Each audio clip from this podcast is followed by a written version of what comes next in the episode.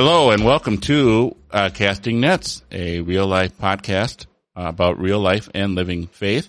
Um, this is the first podcast that we are trying to do it live on the same time on Facebook. Um, well, maybe we'll look into streaming on on YouTube or or, or uh, in other areas, but for now, it is just uh, myself, uh, Pastor Dave Rudat, and Will Harley. Yeah, we're back. So this is new. There's a lot of stuff going on. There's a lot of buttons that have to be pressed and a lot of uh, things that are flashing across the screen. So if in the conversation, um, Pastor Rudot all of a sudden goes completely silent, it's probably because he's, he's been hypnotized by all the movement that's going on on the, on the screen in front of him. Sure. Right. we really need like a broadcast engineer, but then, then it would almost seem like we should pay a, him what they get paid, what we get paid. Pay, yeah, right if we have a broadcast engineer, then we'd actually be professional. And I, am just, I just can't do that. But then he should also, or she should join in on the conversation. So yeah, then they, then, will kind of defeat the purpose of having a broadcast engineer. Yeah. Then they just become a guest. Yeah. so today we we are fulfilling a promise that began a long time ago. Two years. Two years ago, you and uh, Pastor Winsberger were going through the book of Daniel, and you thought to yourselves, after Daniel, the best book is the book of Revelation. Once Daniel's all fresh in your mind, because then you can see how Daniel wrote and John wrote, and, and they're so very much similar in style and their genre that it uh, it helps to have both of those back. In, so go back and listen to Daniel before you listen to this one. If yeah, if you unless haven't, you're listening to it live, right? And then after you're done, go back and listen to Daniel. Daniel. So I am here with the always, oh, I already introduced you, the always insightful and inciting, uh, Will Harley, inciting people. how handsome I am. inciting people to hear more about Jesus. Um, and that's. Put me in a dark room. I'm the best looking man. yeah, that's right. that's exactly right. Uh, the book that we have today that we're looking at, oh, the book of Revelation. I mentioned that already. See here, I got a scatterbrain trying to do two or three things at once. I can't do it. What we probably should do is the disclaimer. And the disclaimer is now that this is live, it is definitely possible we will say things that will maybe possibly offend or which we don't intend to offend, or we'll say things that weren't really thought out because this is a conversation. So as you are listening, please listen with that little bit of uh, understanding that we are just rambling, two pastors talking, having a conversation, beginning this conversation on, um, things that we live with and, and, the faith that we have that God has provided to us. And so, uh, join the conversation. You can email us, castingnets pod, pod at gmail.com. Yeah. You can contact us through our Facebook page. If you're listening or looking at it live, you can already put live comments on and, uh, Pastor Rudot will try to comment to you or will make comment about it at the live show. Um, and then also you can, uh, reach us at our congregations. We are, we are usually there on Sunday, um, in the morning. And, uh, at what time, Will Harley? Well, my congregation worships at nine. I, I think yours is the same. Nine o'clock. Yeah. Nine o'clock. And, and do you still have outdoor worship? Yeah. If you are, um, have mobility issues or if you're a little, you got coughing and you don't want to be coughing in front of church or uh, you aren't feeling the greatest, you can still worship outside. Just come and park in the, you can go to our website, website, new website, emmanuelshirley.com. We'll give you all kinds of instructions and, and, uh, someone will come out to you. Um, all, we also do communion for those who are worshiping in their cars as well. We so, do communion as well. Yeah. For, for those inside. inside. We do that as well. I'm sorry. I didn't mean to say one is more than the other. So anyway, you can meet us in person, uh, email us. You can go to Facebook, like you mentioned. Uh, you can talk to us in person, which is probably ideal because we want this to be the continuing of a conversation, not the end. And also, if you like what we, what you're hearing or what you're seeing, give us a nice review because that helps the algorithms and help other people. If you want other people to listen to us, uh, please don't keep us all to yourselves, but, uh, share that with somebody else. We want this to be a continuing of a conversation, not the end of a conversation. Yeah. And I think just our final note, which we've never noted before, this is all free to you. So, um, you know, just like grace, someone had to pay for it, but you don't. So that is a wonderful thing. Yes. And any uh, comments as you're watching the show as well, we, we welcome that at something that we could do better or something that you really appreciate that we do. So without further ado, let's have the music and go right into our topic.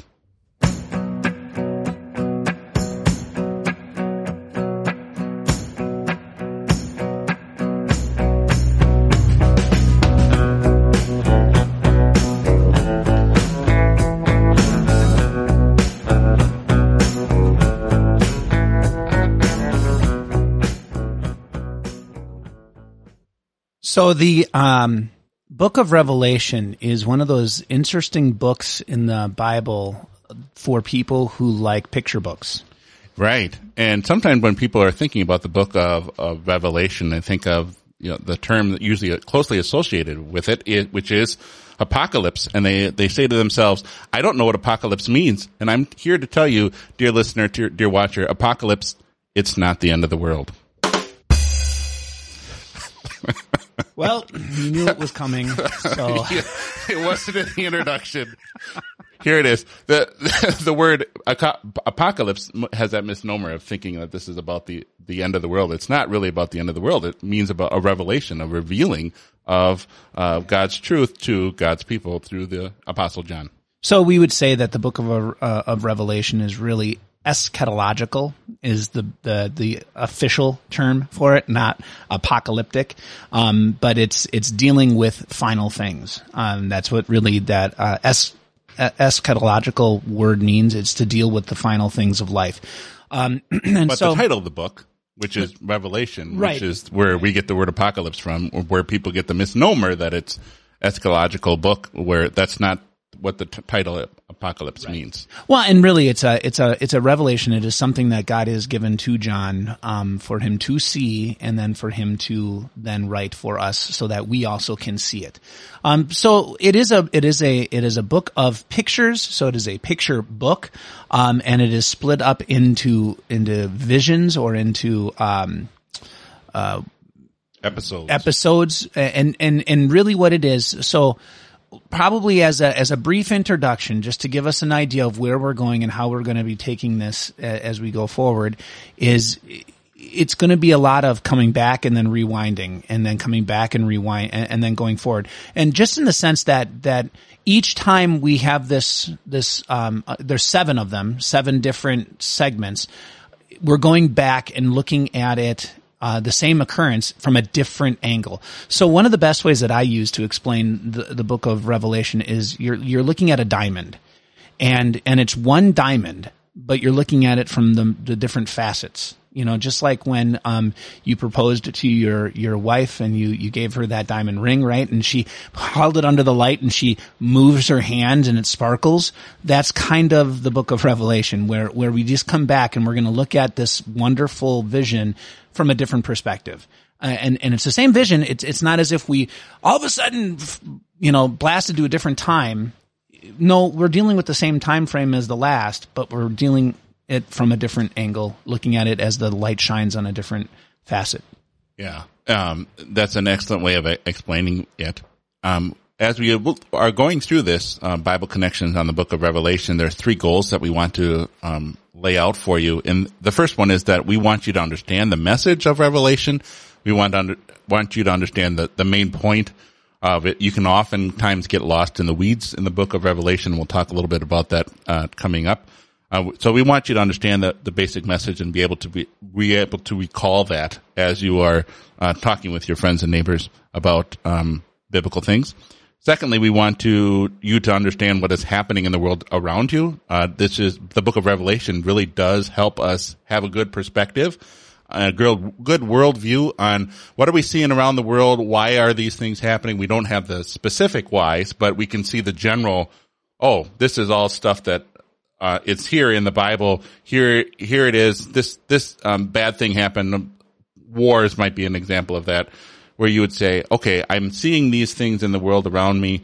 Now I can, I, I see that the Lord has also talked to me and prepared me and prepared God's people for these things around me, uh, with the end goal of not being afraid of what's going on in the world around you, but also, but giving you hope and uh, confidence, and that would be the three goal. The third goal would, be, which would be to give you hope and confidence as you're looking at a world that is crazy, that is on fire. Well, and I, I you know, I, I think the book of Revelation and, and going back two years, the book of Daniel, um, all play a really important role in, in the way that we talk with other Christians. And, and I'm not just going to say in the way that we talk with the world around us. Um, pretty much the world around us could care less about the book of Revelation. But you're going to find that um, when you have a conversation with uh, Christians who are from other denominations, or, and I would even say uh, other Lutherans who have fallen into the trap of some of the writings of other denominations um, they're going to look at this book of Revelation and they're going to say, this is, this is, instead of being a diamond with multiple prisms that we're looking at, um, what we're looking at is the path of how this is all going to come to an end. And, and they're going to start pounding out, um, and, and putting out their, you know, millennial theory. And there's this time when Christ is going to come back and it's going to be a perfect peace. And then the world's going to, and all this different stuff that you're going to, you're going to get, um, which is is really their main focus. In fact, when you talk with some, sometimes, most of the time, when you, when you talk with, um, non-denominational people, people who are, which I would maybe say are more on the fringe of Christianity, which are more than, more of those than there are people who are staunch Christians. They're going to be, well, what's your take on Revelation? And, and that's usually like, they, they're like, oh, I believe in Jesus, but what's your take on Revelation? It's like, let's go right to the, right to the end and take one of the most difficult books in all of scripture, um, and discuss that.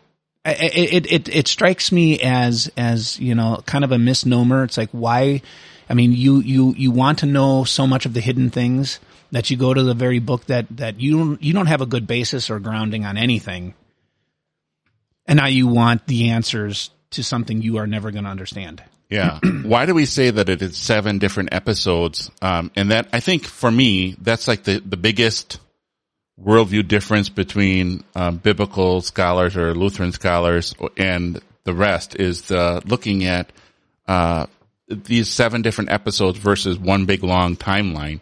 And the thing that you'll find as you're looking at all of these visions is that at the end of it, there's usually some sort of victory scene where either it's uh, a victory over the devil and his angels or there's the God's people finally delivered from everything. There's a picture of the throne and, and all of those and all of those, if there's, if it is a timeline, you'd have seven different events where Jesus wins at the end. And I think what John is, is, is using that as a bookend to help us to see that these are seven different episodes. And then now, right after you hear this big event, this big victory parade, now we're going to rewind and we're going to have that episode uh, episode again, but now this time with a different focus. Well, and that big victory usually centers around a eucatastrophe, right? You, you, you go through this entire every vision you're going through and like, oh, this is horrible. it looks like we're going to lose. It looks like God's people are done with, and all of a sudden, from the the the uh, the jaws of defeat, um, the savior wins. and, and that is, and, and I can't take credit for the term eucatastrophe that is, that was coined by, um, J.R.R. Tolkien, um, who, who looked at the life of Christ. He looked at the crucifixion of Christ and he looked at the final victory of the Lord, uh, ultimately at the end of all time. And he said, um, even in the stages of, of, of what looks to be the worst, we have the best that comes out of it. And so he coined that phrase, which is, is, and, and, interestingly enough, it's in every single story, a good story, right? Every single good story has, uh, as you progress, all of a sudden you have the main character look like he's going to lose. Well, he, he doesn't lose. He all of a sudden is, is able to rally and pull it all together. Um, and that, that's, that's one of these things we see in the book of Revelation, like you said so, so beautifully that, that seven times we get to come back and see how did Jesus win? And seven times, what did he do for his people? Seven times we get to see um, and take the confidence and hope that God is victorious, and and rightfully so victorious um, because of what He has done for people um, and for His creation. So before we we I, I, mean, there's tons of stuff we can talk about um, when it comes to the Book of Revelation, but we probably want to give some just very very basic uh, instructions, and probably the first that I would I would mention is that if you are reading and, and hopefully you will read along in the pages of Revelation with us and you will, you will read it and, and, and kind of struggle with us as we, we go through it. But remember that, that if the rest of the Bible has not spoken about it, if the rest of the Bible has not given, say, uh, like, uh, um, taught this, if you're thinking separate and you're like, well, I've never read this anywhere else in the Bible. I've never, but this is what it's saying. You're probably wrong. um, and, and, and there's a, there's a biblical and, uh, way of approaching the text, uh, that God gives to us. And that is the, the Bible interprets itself. Scripture interprets itself. And if the scriptures interpret itself, um, that means that, that if nowhere else has God ever talked about whatever you're thinking, he's probably not talking about it now. yeah. I, that's the one thing I really appreciate about uh, being in God's Word every week and and to be uh, in, be a pastor is is just seeing all the different connections that you see in God's Word. Like we were going through the Psalms this summer, and it's like, oh, it's almost as if it, you don't know, of course, but it, it's almost as if Paul is reading through the Psalms in his devotion life because a lot of the themes that you pick up in Psalms is what Paul talks about. So Psalms is going to talk about it in a poetic way. Paul is just going to directly say you know, this, this, this, this, and that, and the other thing. So I really um, do appreciate uh, your, the first point that you make, and that's a, a, very important point. So if you're going to find something in Revelation, you had better find it in Jesus, in His words to His disciples about the end of the world or you better had better find it somewhere else in scripture, or in Daniel, or in Daniel, or, or well, you know. Daniel and Revelation might be a circular reasoning kind of thing. Well, but I'm, but I mean, different pictures, but talking about many of the same events. Um, I mean, you, you, I think the, the, the main point of it all is, is that, um, you're not going to find any new ideas in the book of Revelation. Um, as God wraps up the scriptures and the canon, and he says, this is, this is the final book of, of all the books that I've given to my people for their well-being and, and, and for their growth and faith. Um, I'm not going to add something that I've never talked about before. Mm-hmm. Um, this is, this is going to be for you. And, and I think that maybe brings up a, another, um, topic for us to maybe to flush out as a rule. So not only does the, the scriptures interpret itself, but, but the scriptures are clear right? They they they're they're very it, the Bible the Bible always makes sure that the things that you need to know are are portrayed in a very simple way and and and so that you you I mean it smacks you upside the head. Now does that mean that you don't get a, an opportunity to sort of get your hands dirty and dig inside of the word? Of course not, because there's all sorts of foreshadowing and all sorts of of um, Easter eggs within the, God's word. Where you're like, oh man, that makes you think, or it makes me think, or it connects loosely to this, or the same word is used here, and and this is the kind of thought that you'd bring up. But those Easter eggs are just the fun things that we get to engage in and say, look at the depths of the scriptures. When it comes down to the the the actual hardcore, um, what do I'm going? What am I going to take away for my faith? God makes that very very clear and very easy to find. Yes. Um, and we liken this to the picture, and I guess I can't, I don't have a good picture of it, but I'll show it to you via the camera. But it's a, it's a common picture of a man who is sitting there, uh, praying with his, maybe it's familiar to you. I'm going to just show it to you now. Let's see here. We go. Oh, whoops. There we go. The guy praying there. Maybe you've had that in your, in your house somewhere. Maybe you've got the uh, complement to it where the wife is praying and her Bible is actually open. Yes. That was my comment when, cause we were discussing this picture and we're like, you know, these are really good pictures. And I said, yes. And it's, it's very telling that the woman has the Bible open looking for God's instruction and the man has his glasses taken off and the Bible pushed off to the side. Cause he has it committed to memory. I think he's just hungry.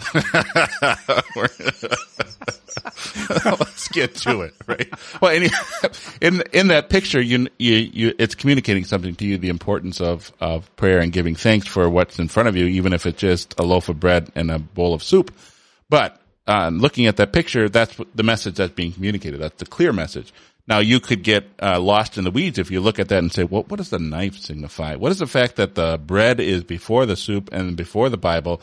What what what are all, what are all those symbols means?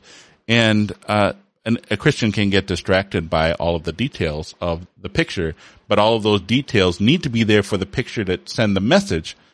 But get the message. That's the important part, not uh, well, uh, focus on the details. And isn't isn't that really the when you deal with the philosophical term of aesthetics, which is the, the idea of beauty, um, it's the reality that beauty exists. And what is, what is beauty? Beauty is, is not just what my preference is, but it is everything put together to tell of the essence of something. And that's really what this picture is. And, and you, you painted it really well. All these little pieces have to come together for you to understand what the point of it is. So, so we understand this in a, in a, in a vague way, um, visually when we watch a movie, right? You watch a movie and, and, um, you, you sit back, you watch a movie and you're like, all these things are happening in the background. You have, you have people who are in the background walking on the street and you have people who, you, they're, they're having a conversation, they're buying coffee and they're, they're the background people. And you're like, why do you need the background people? Well, because it wouldn't really make the movie if you only had the main characters on the street and they were empty. you, I mean, it wouldn't look like life. It, it wouldn't, it wouldn't portray this is happening in and around living. Mm-hmm. And and so you have to have some of those background things that come in. And the book of Revelation does that as well. So it, it adds flavor, right? And says, okay, this is this is what life is. This is what's going on in life. This is this is what's happening around the main point of what's happening. Um, and and then the Lord pulls back the curtain and he shows you what's really going on. Um, but it's all to, to, to, to come and make this picture of what's the main point. The main point is evil exists. Bad things are going to happen. My people are going to suffer, but I win. Yeah, and there are seven different truths that we can pull away from the book, um, and all of these different uh, things, and we'll talk about that as we go through the book. So this is kind of our introductory uh, podcast on the Book of Revelation, and we're also going to be looking at chapter one um, the, and the time frame of the book is is our next subject that we want to talk about, and that is in Revelation two verse one. And now here we're going to get fancy. One verse one. One verse one. We're going to get fancy, and we're going to move to. Oh, I thought it was going to move to. Man, man. If only we knew how to use this machine. yeah. There we go. We're looking at this is the EHV translation, and we're going to read it out loud. And the the question is, you know, what is the time frame of this book? What is this? What is this book written for? And we say, verse 1, the revelation from Jesus Christ that God gave him to show his servants the things that must soon take place. Christ expressed this revelation by means of symbols sent through his angel to his servant John. Yeah, I think the takeaway there, just to begin, when you when you look at that verse, is is and and if you have your Bible open, circle it, underline it, um, however you want to uh, set it apart. But but to say, um, by means of symbols.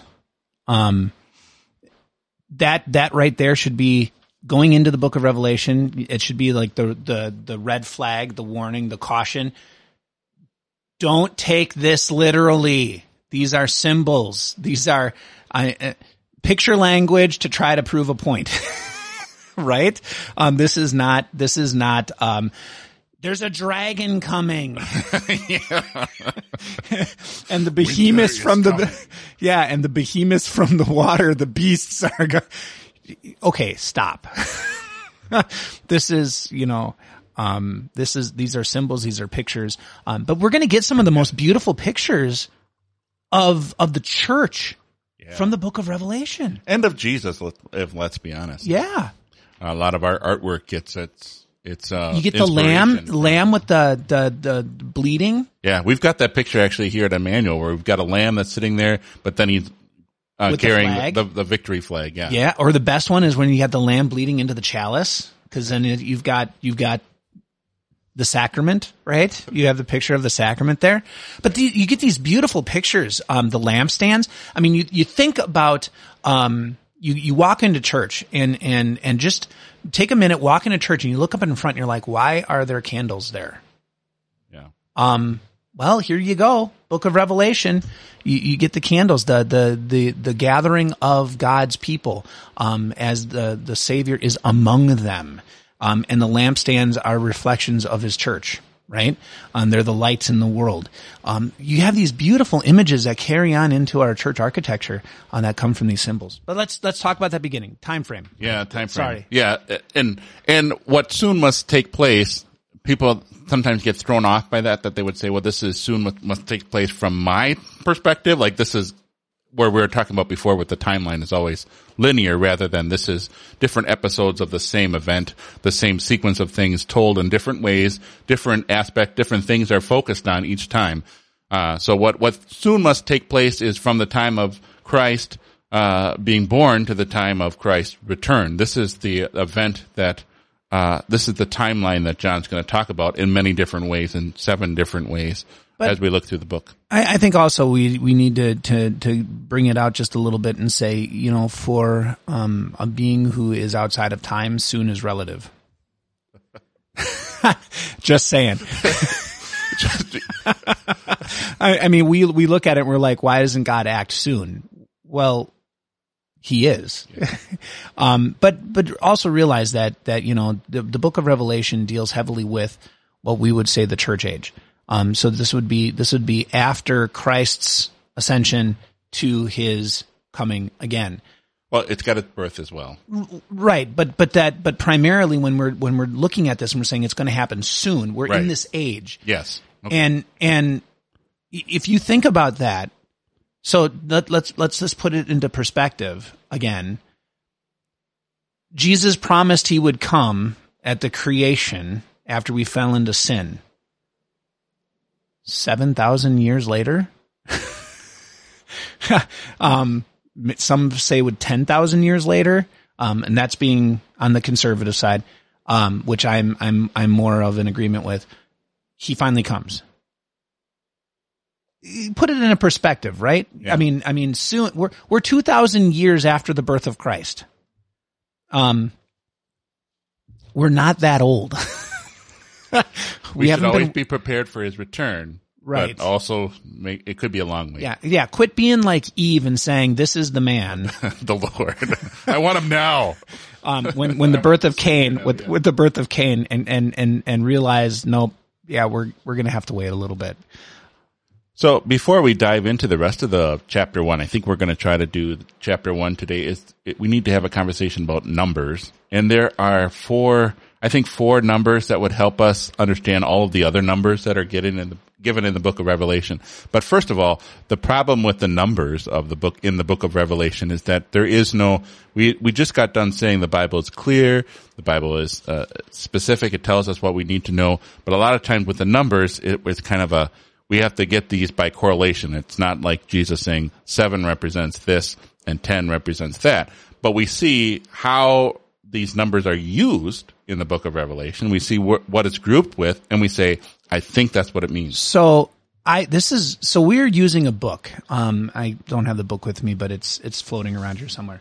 Um, and, and it's seven, it's called, uh, seven, what is it? Seven Vision. He's got it. There it is. Seven Visions, Seven Truths. So we're using this book as sort of like the backbone of our study. Um, but this is where I'm going to, um, respectfully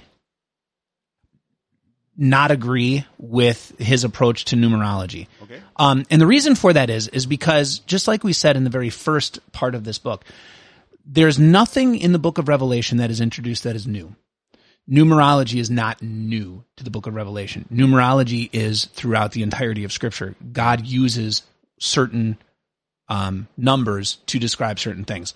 And, and so he, the, the, the, the numbers and the and the equation of what each number means that he places to them in Revelation do not play out in the same way throughout the rest of Scripture. So I think he's wrong in, in his explanation of some of the numbers in, in his, his case.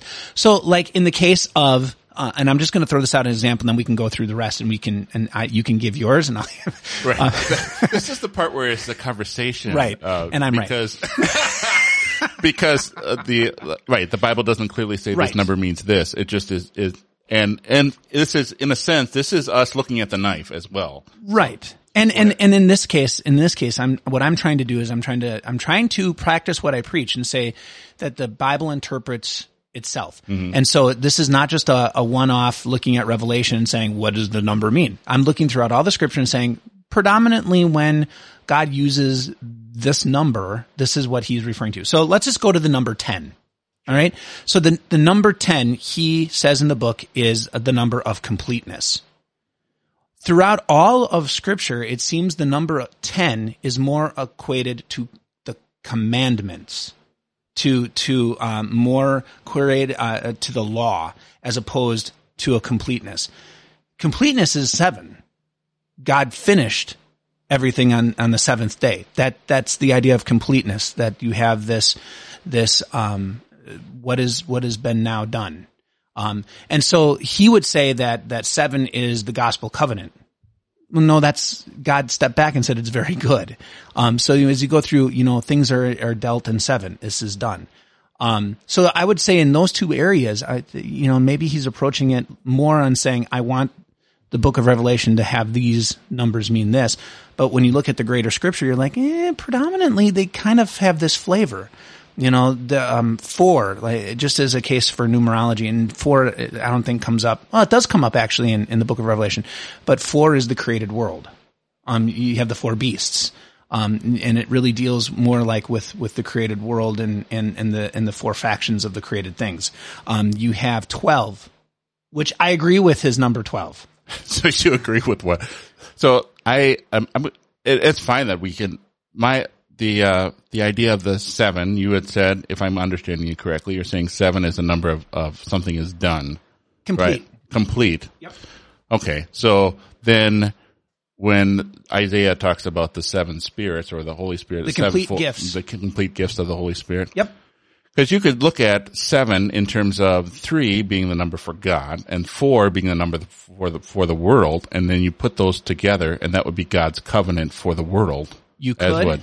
And you could, and then you could also go back to Revelation, where uh, go back to Genesis, where God has created the world, and this is His covenant with that world, and, And- He's going to make it, and it's going to Yes. keep going. And this is where numerology starts to go down the rabbit hole. Yeah. Because numerology goes down the, the rabbit hole where we're saying, well, if you take this number and you split this number and it's made up of these numbers, the reality is God doesn't take that number and split that number. What God does is he says three is Trinity, one is God, four predominantly is people, uh, the, the, the created world, 10 predominantly the law. This is, this is my law in the world. This is my commandments. Um, seven is the complete number. 12 are my people, the believers, the church. Um, he does not then say, let's split the 12 and see that it's made up of six, which is incomplete. So they must all be from Satan.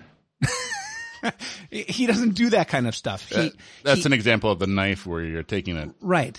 So, so Because I could also see in the number 10 where he, he advocates that number 10 is for completeness. I could say the commandments, you have 10 commandments. It's the complete book. So it's, it's, dear, dear listener, if you're looking for clarity in the, when it comes to numbers, I don't think you're going to find it because you're just going to find different opinions on that. Right. And you could also say that, that number 10 is split up in three and seven, three dealing with three laws of the Lord and then seven dealing with those things that deal with towards man and, and its interaction with each other. So the reality is when you talk about numer, and this is how I always approach numerology because I have taught it in Bible study. Mm-hmm. I, I, I always teach numerology in a very simple way. And that is don't overthink it. when the Lord uses a number, he uses a number, and when he keeps using that number, you can get a, a basic understanding of saying, I bet you this is what he's thinking. But realize you might be wrong because you're not God. Yeah. And realize You might be looking at a knife. You might be looking at a knife because it has no bearing on your salvation whatsoever. Yeah. I, I, to be honest, that that's the, the numbers is where everyone likes to focus because that's where all the mystery is. Oh, And, and like, if I can figure this out, if I can put these numbers together, if I can do the math, then this new message, this new revelation is, is revealed to us that's been hidden in plain sight, except until it got to my intelligence and my, my wherewithal and, and being able to put it all together. So that's the, that's the disadvantage of numbers is that it can lead us, like you said, down the rabbit hole into something completely different than what God intended. Yeah. And, and, and to say that God doesn't use numbers to paint a picture, um, it would be a false thing. But, but like I said, don't get lost with the numbers. But you're gonna, you're gonna get into a point of scripture where you're gonna say, well, there are numbers. Okay. So like the sevenfold gifts of the spirit, you're gonna get into the seven lampstands. You're gonna get into, um, um, 144,000, right? And you're like, oh, well, where do these numbers come from? Okay. So, yes, you are going to have to deal with numerology and, and that's why I'm saying keep it basic, keep it simple, go back through the scriptures, recognize 12 tribes of Israel, 12 disciples. You have an idea. These are the, these are, these are the New Testament believers, right? These are the Old Testament church. Okay, I got a basis. I can figure this one out. 12 times 12, the totality of God's people from beginning to end. Okay, we move on. That's all it takes. That, that, that, that's all it is. Um, the sevenfold gifts. That's every gift the Spirit will give. I'm okay with that. Are there seven? I think there's more. are there seven that are listed? Yes. But, but, you know, the Spirit does a lot. um, but I know that the Spirit gives us everything we need. And, and I'm, I'm all right with that. So I'm actually kind of intrigued by this going through the revelation because I am, I'm, I am, um, I'm a, I'm a learner. I like to learn things. So it'll be interesting to see how this, this number thing plays out. And, and this will be something for you, dear listener, to maybe it'll be a mind numbing where you're confusing, you're like confused and wanting to know, I want some black and white answers, but you're going to come away with, we're not going to give you black and white answers. We're going unless the Or Bible clearly, yeah, right, or answer them all. We'll give you clearly Christ and Christ for you and that, uh, what Christ has done for you. That's clearly in the book of Revelation. Um, and speaking of which, let's get through to chapter, chapter one and read through that together. I'm going to read it out loud. You can see it on the screen as well. I had a really cool number thing going on here where if I pushed a number that would go to that screen, so I just have to do this manually, but it'll work out. Okay, so Revelation chapter one, uh, reading verses, um, we re- read verse one already, so let's read verses two and three. John spoke as a witness to the word of God and to the testimony about Jesus Christ, that is, to everything he saw. Blessed is the one who reads the words of prophecy, and blessed are those who hear and hold th- these things written on it, because the time is near. Yeah, um, I would just highlight in that first verse uh, again. I would I would say just notice the word hold. Um, there's nothing you have to do. Let's let's just be very very clear. There there is no you doing. There is you holding. Um, these are things God is is placing into your hands. Um, so when we approach the book of Revelation and we say, "Well, I don't get it. I I'm, I can't sort it out. I can't reason it through," you weren't asked to. You were asked to hold it. Um, this this was just for you to to to to have as as great comfort, not for you to to work your way through. Um, so I think there, I think, I think he, I think the Lord in his infinite wisdom as he is, as, as the spirit is leading John, um, in this vision and he's seeing these things, um, the spirit is very clear as to say there's, there's a limit here, right? There, these, these are, these are limits on what you are going, these are symbols. You're not going to get them all. This is something for you to hold, not to work your way through and say, I got to figure out how to understand. This is just, you need it. I give it. Enjoy it. Let's go. Okay, so let's Sorry. look at verses four to six. The greeting of of uh, John to his people. John to the seven churches in the province of Asia. Grace to you and peace from him who is, who was, and who is coming, and from the seven spirits that are before his throne, and from Jesus Christ, the faithful witness, the firstborn from the dead, and the ruler of the kings of the earth. To him who loves us and has freed us from from our sins by his own blood and made us to be a kingdom of priests to God his Father. To him be the glory and the power forever. Amen. Greeting. Yeah. What a great greeting, right? Seven churches. Um, so right out of the gate, we have numerology. Um, only seven churches? No, we would say this is to all of God's people, right? This is the, the, the complete totality of, of all of God's elect. Sure. Uh, and it could be God's covenant as well, God's covenant to his people here on earth. To the, to the seven cov- or to the covenantal church? Covenantal church that God, the one, the one that God has made a promise to. Could be. Yeah. Again, numerology is is the fun topic. Um, uh, but I think let's let's get into the nitty gritty of what we have. You know, he begins with with what we have probably highlighted as a, a normal approach to um, letters, right? Grace to you and peace. Um, grace, that undeserved love of of God, uh, the undeserved love seen only in Jesus, um, which brings with it true and lasting peace. Um, and, and so what is, what does John do? He highlights where does this grace come from? Where does this peace come from? And he's, he does it in kind of a flowery way. Um, he says it, it's coming from the seven spirits. Um, maybe linking back, I think to, to Isaiah. Um, right? Isaiah 11 with the sevenfold gifts. Um, so, so what is John saying? He's saying, Hey, this grace, this peace, it comes from the Spirit of God right? He's he's here and he's working. Mm-hmm. Um, and and the spirit of God is is bringing us before the throne. And what are we seeing? Whose presence are we in? We're in the presence of Christ, right? Um, we're we're linked to the blood of Christ. Yeah, firstborn from the dead.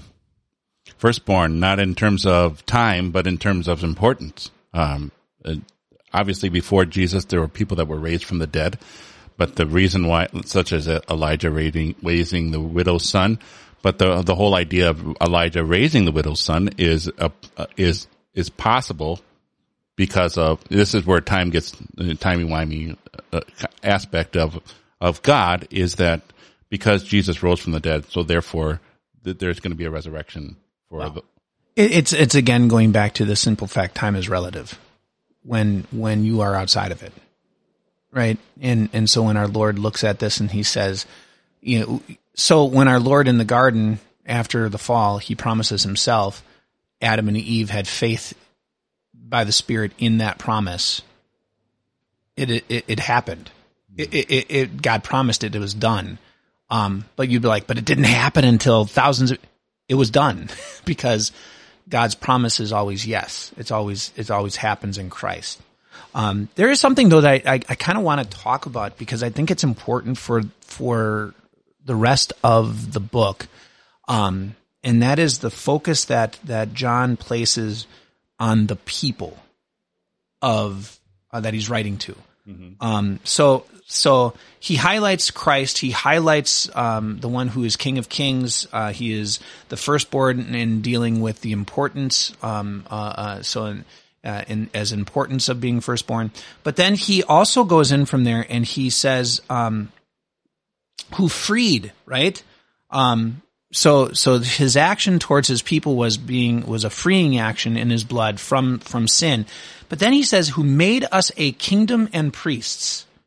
Um, and I think that is super important because it harkens back to what we're going to find later on, especially in chapter one, which there is going to be, by my interpretation, and we can talk about it when we get there.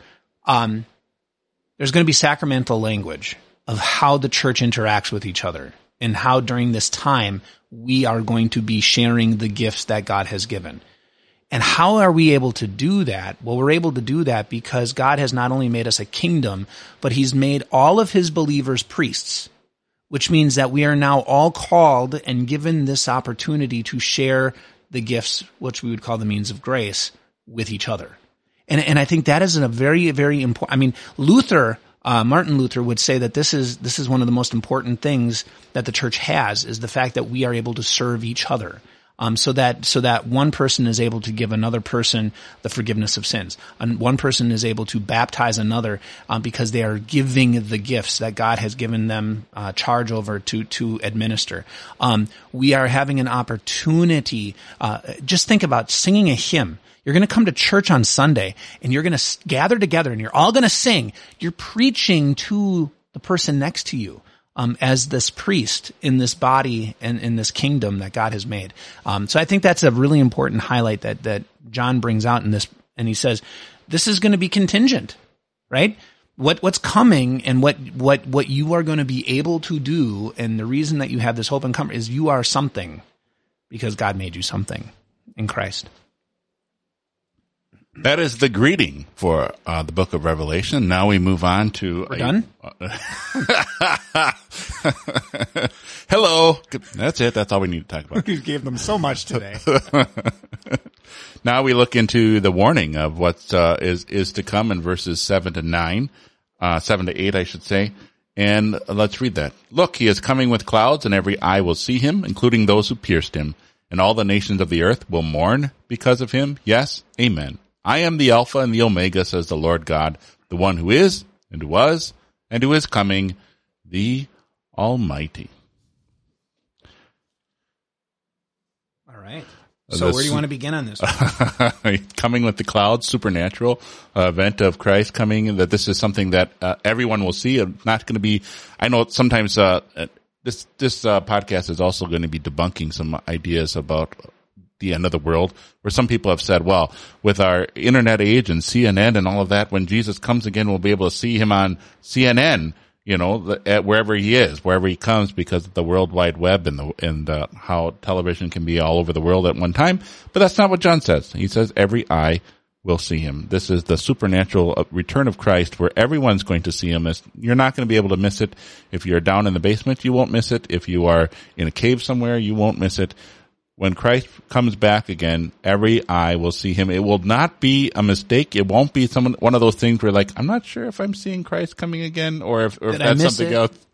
Right. Yeah. Did I have the wrong kind of mushrooms this morning or is this going to be, you're going to see Christ and there's no mistaking the fact that this is, uh, the, the savior of the world who's coming, uh, to, um, the, the one who was pierced at one time, but now has been raised from the dead.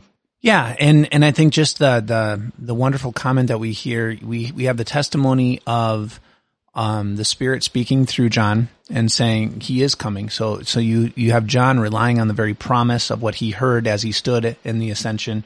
Um, and, and he saw Jesus go up and he heard the angels speak, you know, just as he went up, he's going to come back. So he, he's, he's now parroting that, right?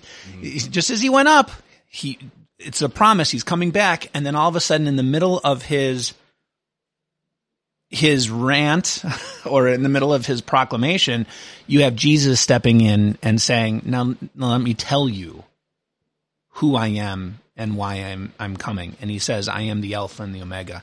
You know, I, am the beginning and the end. Um, I'm the one who is and was and is going to come. So, so now we have, um, not only do we have this, in the vision we and, and as it, it's being introduced and unfolded before John and before our eyes, not only do we have John saying, and I saw, and I saw, and I saw, and I'm thinking, and I was, and I have hope in, we have Jesus now taking the stand and saying, and I'm here. so, so, I mean, you have this beautiful, um, picture. And we're going to see the reaction, right? John's reaction to Jesus now. yeah. Yeah. Let's go on with that. The vision of Christ as he's uh, coming before, uh, uh, John. And it's a beautiful picture in verses uh, 9 to 16. So let's read that. I'm having problems with the scrolling of my mouse. But anyway, let's go. Uh, verse 9. I, John, your brother and companion in the suffering and kingship and patient endurance in Jesus, who was on an island called Patmos because of the word of God and the testimony about Jesus, I was in spirit on the Lord's day. And I heard a loud voice behind me, like a trumpet saying, write what you see on a scroll and send it to the seven churches, to Ephesus, Smyrna, Pergamum, Thyatira, Sardis, Philadelphia, and Laodicea. I turned to see the voice that was speaking to me. When I turned, I saw seven gold lampstands, and among the lampstands was one like a son of man. He was clothed with a robe that reached to his feet, and round his chest he wore a gold sash. His head and his hair were white, like white wool or like snow. His eyes were like blazing flames. His feet were like polished bronze being refined in a furnace. His voice was like the roar of many waters. Not, not my voice, my voice. His voice was like the roar of many waters. He held seven stars in his right hand. A sharp two-edged sword was coming out of his mouth. His face was shining as the sun shines in all of its brightness. So here we are. We have the appearance of Christ now among his people, among his church, right? Um, the seven lampstands, we're going to, ha- uh, well, we're, we're going to have that coming up. What are the seven lampstands? What are the seven stars? Um, we're to, we're to have that explained for us so we know that this is less maybe covenant language and more maybe congregational language. These are God's people as he explains it himself. Um, but, but the vision of Christ is one that we step back and we're like, that's not how I I thought Jesus looked. I thought he had brown hair and looked like a European, but now he's he's got hair that's white nose, like he was Jewish. yeah. Sorry, that I don't mean that to be. I, I, I, was being sarcastic as well. He's, he, Jesus obviously was not a European, but it's just the. Uh, but he was for you. he was. um, the the eyes like blazing flames. That's, that's uh, something that would not be very appealing to look at. That's like the, a Sith Lord looking at you uh, from Star Wars, and that's not something that we would n- normally think of. When he's aged since he's been in heaven. He has white hair now. I'm kidding. He's not. he's aged since he listened to you talking about him. He's like, oh no, oh. This just puts the years on. Will's talking again. Uh, his, I thought the ramblings of Moses was bad.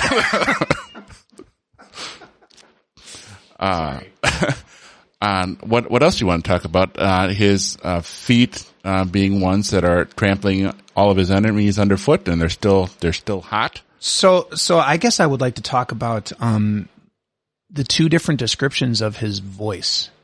Um, so you have you have the first description of his voice that it sounds like um, the the the running of many waters, um, and then I think we should talk about the the second description of his voice, which is the two the double edged sword. Um, and I think both of those are wonderful pictures of the power of the word, right? Um, so I, I don't know what your thoughts are on on on the two different pictures and why they use two different pictures to describe his voice. Um, I don't have any thoughts or insight on that. It just is is nice to hear two different descriptions. Otherwise, you would think uh, it, if his word is like the sound of ru- rushing waters. You think that what Jesus has to say to the world is just you know really calming Zen like stuff. Where the sword reminds us that the word that he proclaims is word that pierces things like the writer to the Hebrews says is that it pierces things that aren't meant to be pierced, such as soul and spirit. What what are those? those it's a synonymous term, or joints and marrow. Those are two two different things that are meant are meant to be together. Um, and he cuts them apart. So the, Right. the piercing nature of God's word. So I, I like both of those pictures because God's word does affect the heart. God's word does uh, tell us things we don't want to hear, but then it also comforts us with something that Well, see, and and I like yours. Um, mine was more of the sense of you know his his voice is the rushing water. You can't you can't ignore it. Um, I don't know if you ever stood next to uh, go visit Niagara Falls. You stand next to the falls, the rushing water. It's loud. yeah, I mean you can't you can't say I didn't hear that. um, I mean you can feel it in the ground. Um, so I, so the idea uh, to me the idea of his voice is like the rushing water is is his voice is one you cannot ignore.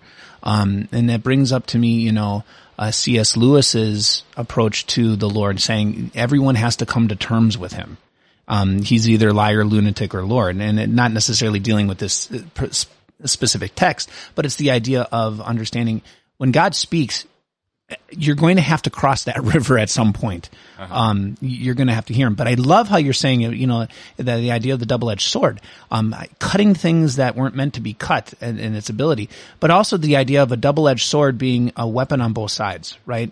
Not only does it hurt the one who wields it, but it also hurts the one he's wielding it against, right? Um, the scriptures multiple will use the word of God as a double-edged sword to describe the law, the function of the law, where where the law will affect the speaker who's sharing the law as much as it affects the hearer who receives the law, right? And so I think you have both of those coming in here that that this double-edged sword um and and granted this is not the image inside, but you know the law did play out against Christ on the cross. on the cross. Um, so it, it did cut him. Um, it, it, that's what it did because he suffered for us. Um, not saying that that picture's in here. Like I said, Yeah. these are law. Right. We're just looking at the painting and saying, well, this, this reminds me of this. Yeah. Is this what, really good painting. Is this, is, is this what the Holy Spirit intended or is this, um, something else? Or am I just looking at a knife? Um, cause it doesn't mention blood coming out of the sides of his mouth. So that's where I would be like, well, it doesn't, yes, in the book of Revelation, it does talk about the lamb that was slain. So in there, in those cases, I would say, yeah, it's in, in reference to his suffering, but I'd have to think more about or, or, um, dwell on this whole idea of the sharp double-edged sword hurting him as he is proclaiming it to us. Well, and and I guess I was I was more learning uh, leaning towards this is the this is this is his word that is the law, and and yes, the gospel. But but you know throughout Scripture, again, the double edged sword, um, referencing God's word and its its its ability to cut. Um. So Okay. anyway, go on. So, um, let's, Now we get some explanation. yeah, let's get to the explanation. Let's go to that. So seventeen through twenty, right? 17 to 20. Yep. Yeah. When I saw him, I fell at his feet as like a dead man. He placed his right hand on me and said, Do not be afraid. I am the first and the last, the living one. I was dead, and see, I am alive forever and ever. I also hold the keys of death and hell. So write what you have seen, both these things that are and those that will take place after this. The mystery of the seven stars, which you saw in my right hand, and the seven gold lampstands is this. The seven stars are the messengers of the seven churches, and the seven lampstands are the seven churches. Uh, we mentioned the lampstands a little bit before, and so whether you're looking at the lampstands in terms of this is God's covenant to His people, and this is, people being gathered, or you're thinking about it, this is a picture of the complete church. Uh, it is interesting to think of lampstands as a picture of the church of God, and how throughout the scriptures, how the lampstand was a a um, a picture uh, that it was used, or that God used lampstands to describe His presence among His people. You go back to the tabernacle. What was some of the th- the articles inside of that tabernacle? It was the lampstands that had to be trimmed every day, so that God's people were reminded that uh, He was with them at every point of, of their day. Well, and also just the reminder of you are the light of the world, right? Um, you don't light a lamp and put it under a bushel. Um, so what is this beautiful imagery of the church being the light in this world so that their job is to show Christ, right? Mm. Christ is standing among the church.